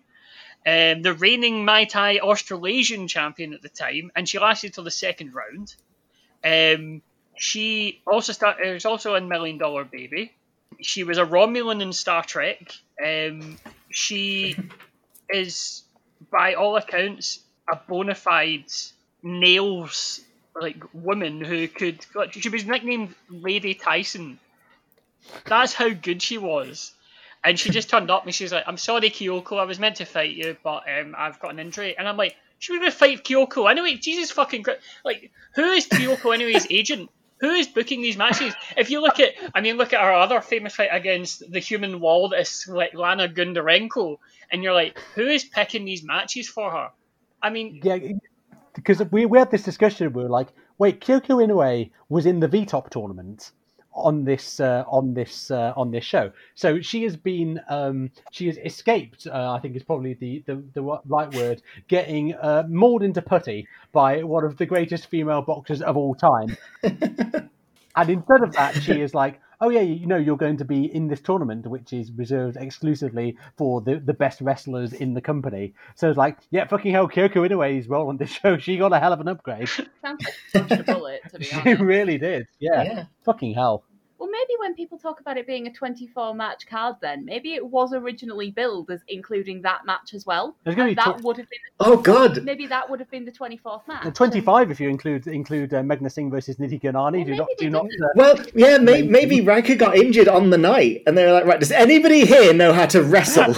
and these, we've got these two Indian girls. I went. I Yeah. have a friend who once went to a gig in Newcastle, and there was um, it was a, gr- a famous grindcore band who their drummer never showed up for shows.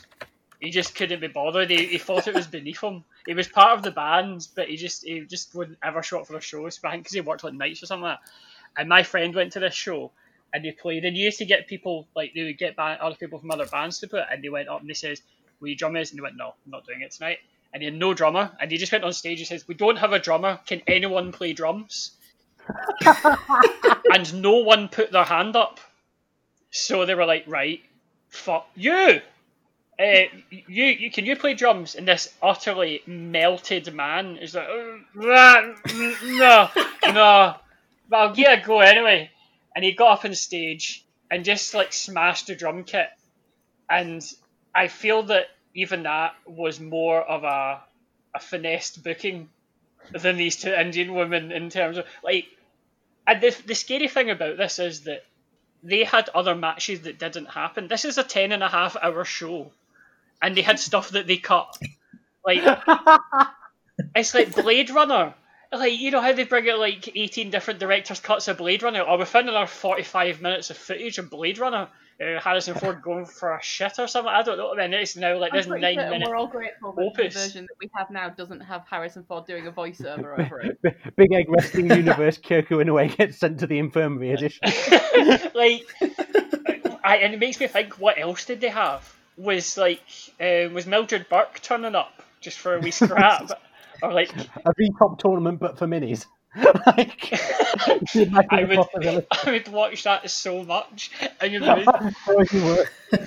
um, So, um, So overall, then, what's our what what's our impression of the world of amateur wrestling at Big Egg Wrestling Universe. So, Zoe, as someone who probably knows a bit more about this than any of us, overall, what's your impression of how this, of how this has gone for the company as a whole?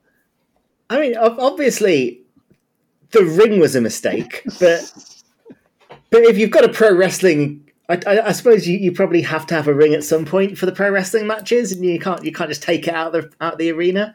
But yeah, like, I'm impressed that they got legitimately some of the best female wrestlers in the world, like, like and showcase their talents. It like that. Not a lot of people, you know, like female wrestling doesn't get in the Olympics till 2004 because of of just insane amounts of sexism, and like the the fact that they're having these guys on the show in it, like this is the biggest stage they will wrestle on until some of them get to the Olympics. Like that's really cool.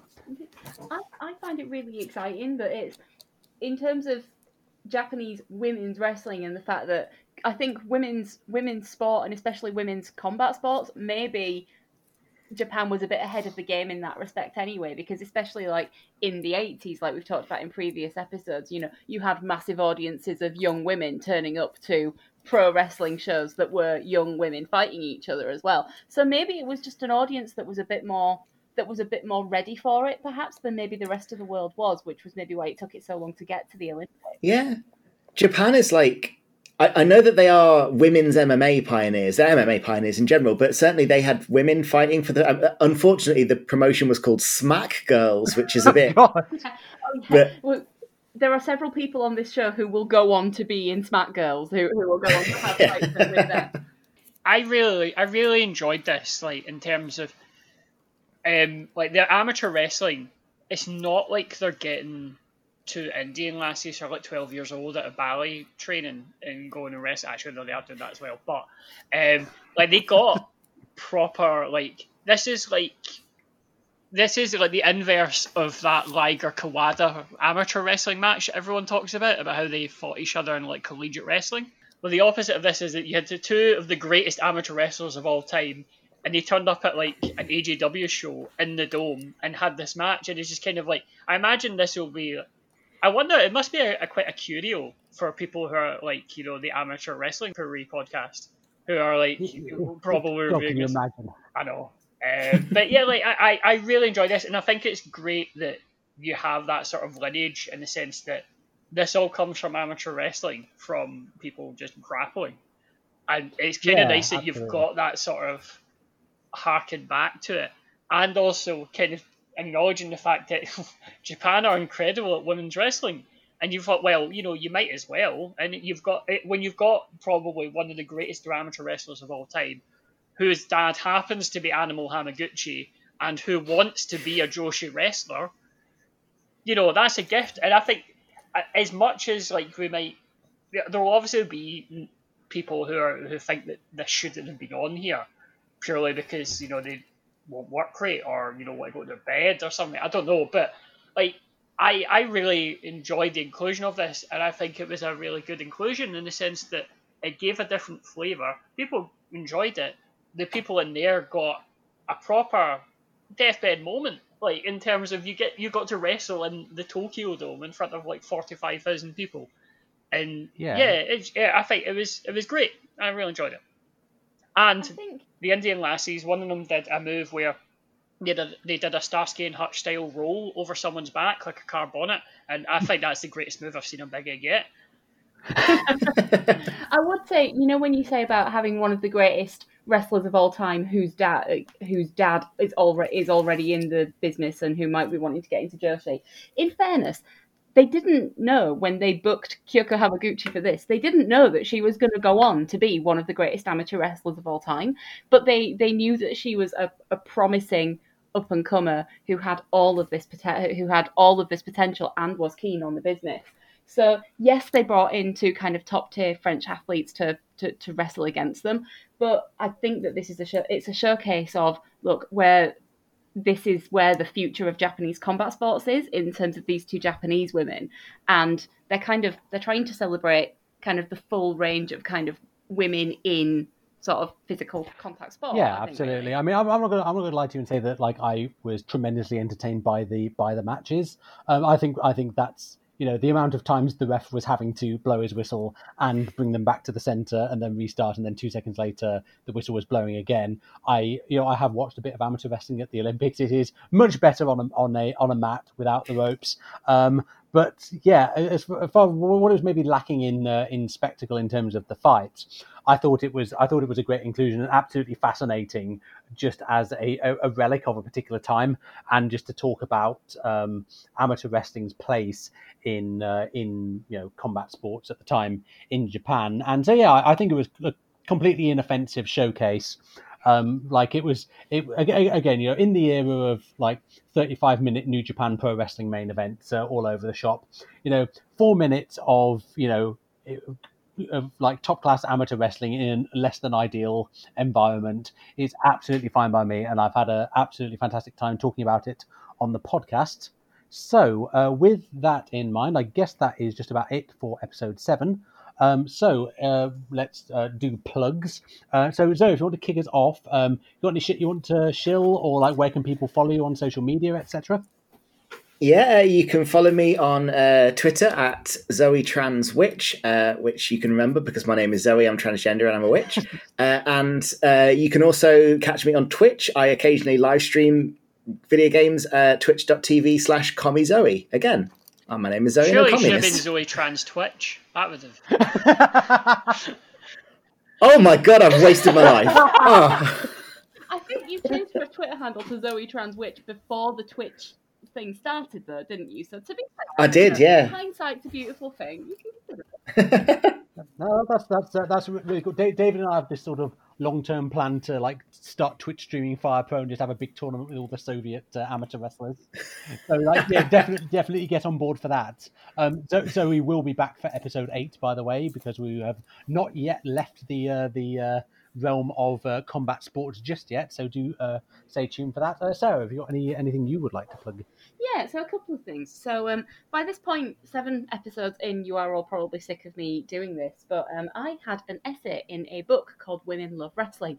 Um, so that was actually published back in January. Um, so when we originally started recording Big Egg Podcasting Universe, it was still kind of new and shiny and exciting. But here's the thing it might not be new, shiny, and exciting anymore, but um, the proceeds from US sales are going to RAINN and from UK sales are going to Women's Aid. So, frankly, it's still fucking important. Please buy this book.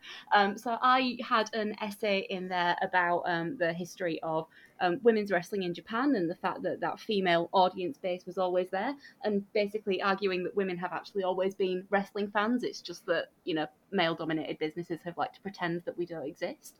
Um, but Women Love Wrestling is a fantastic anthology of essays from people who have, frankly, a bunch of people more interesting and more eloquent than I am, um, talking about life in the women's wrestling industry or, or just being a fan and all of those different things.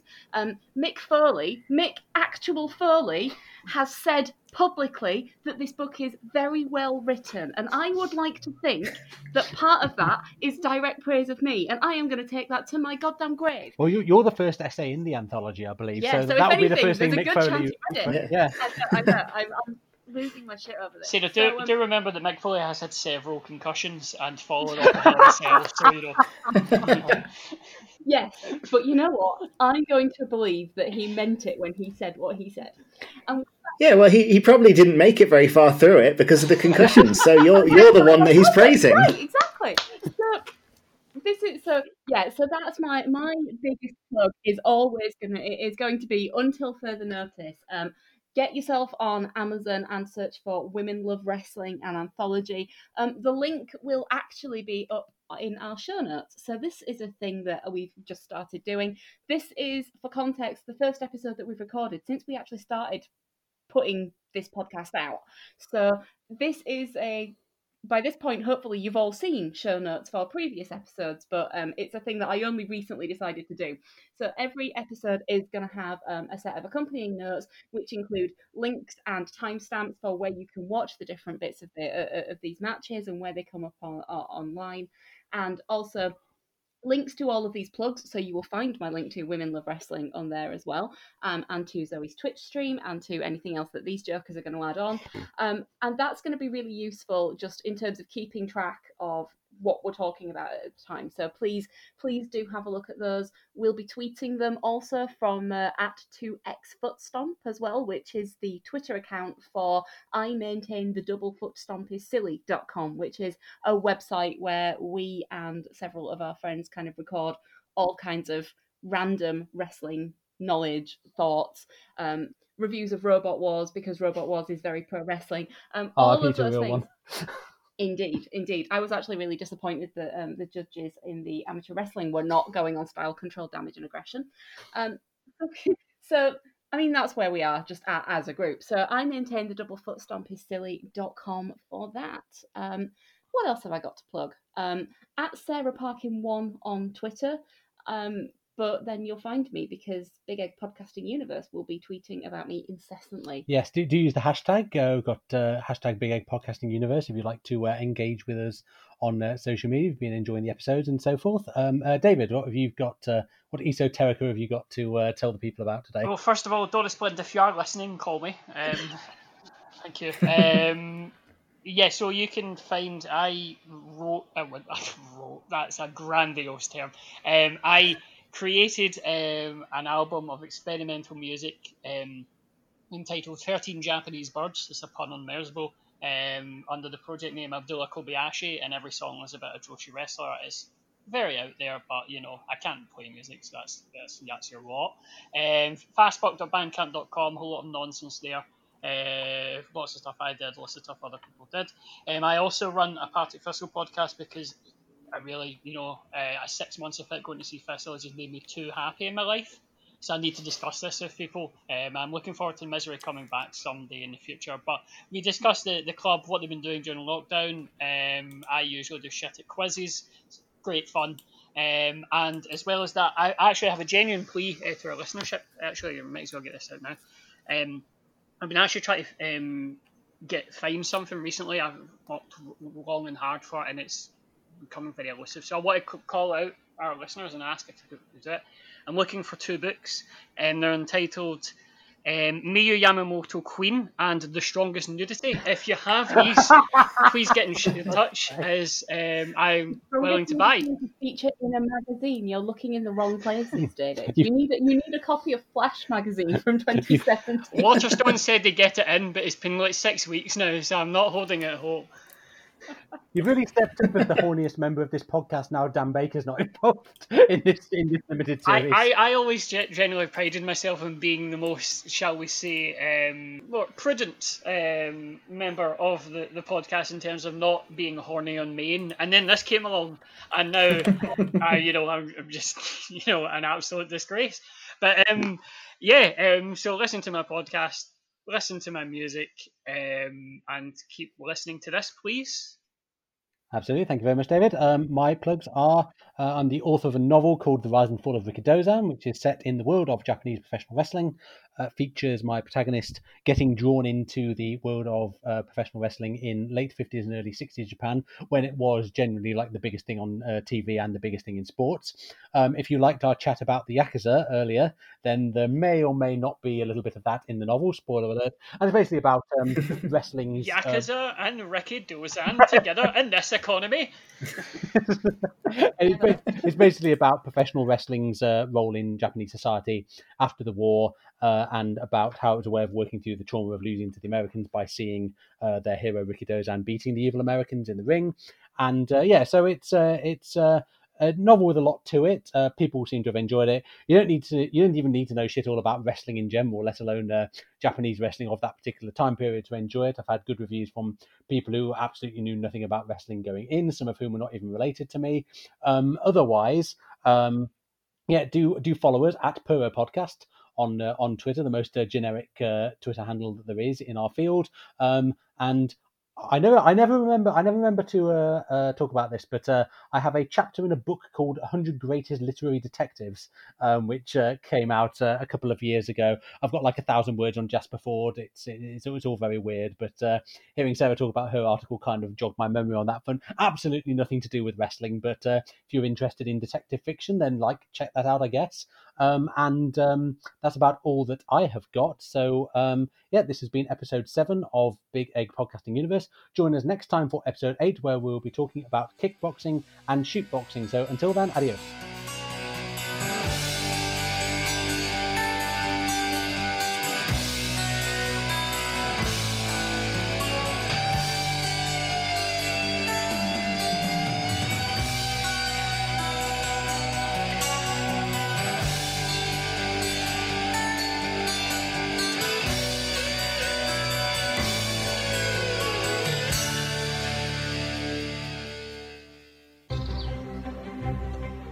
David Forrest, and along with my wife Doris Blind. and our two children, we've lived in this magnificent chateau in France for the last four years.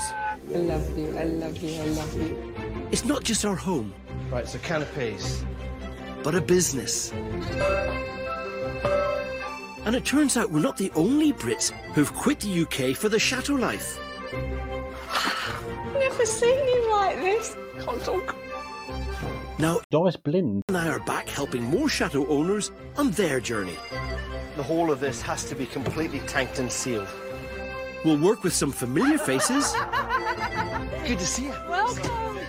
and meet some who are new to the chateau life. Good work. Ah, you broke it. Yeah. In the hole. Yeah. That's a bit of an issue. as they battle to renovate their homes and make them work as businesses. Our guests are here. There'll be extraordinary discoveries Wow, wow, wow, wow, wow, wow. and inevitable obstacles. But however hard the going gets, for these plucky Brits, their homes really are their castles.